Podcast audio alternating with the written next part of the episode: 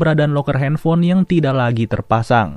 Melainkan loker itu sudah dibawa oleh seseorang bertopeng badut yang menjaga pintu masuk pada awal tadi.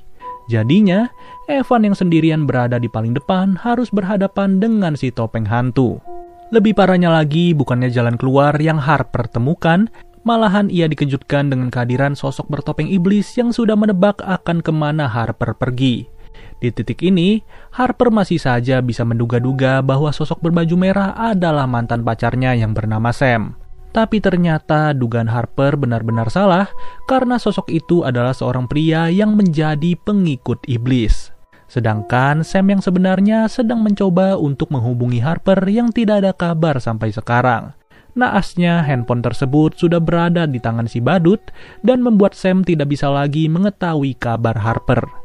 Kemudian Harper yang terus ketakutan sambil ditatap oleh iblis harus merasa lega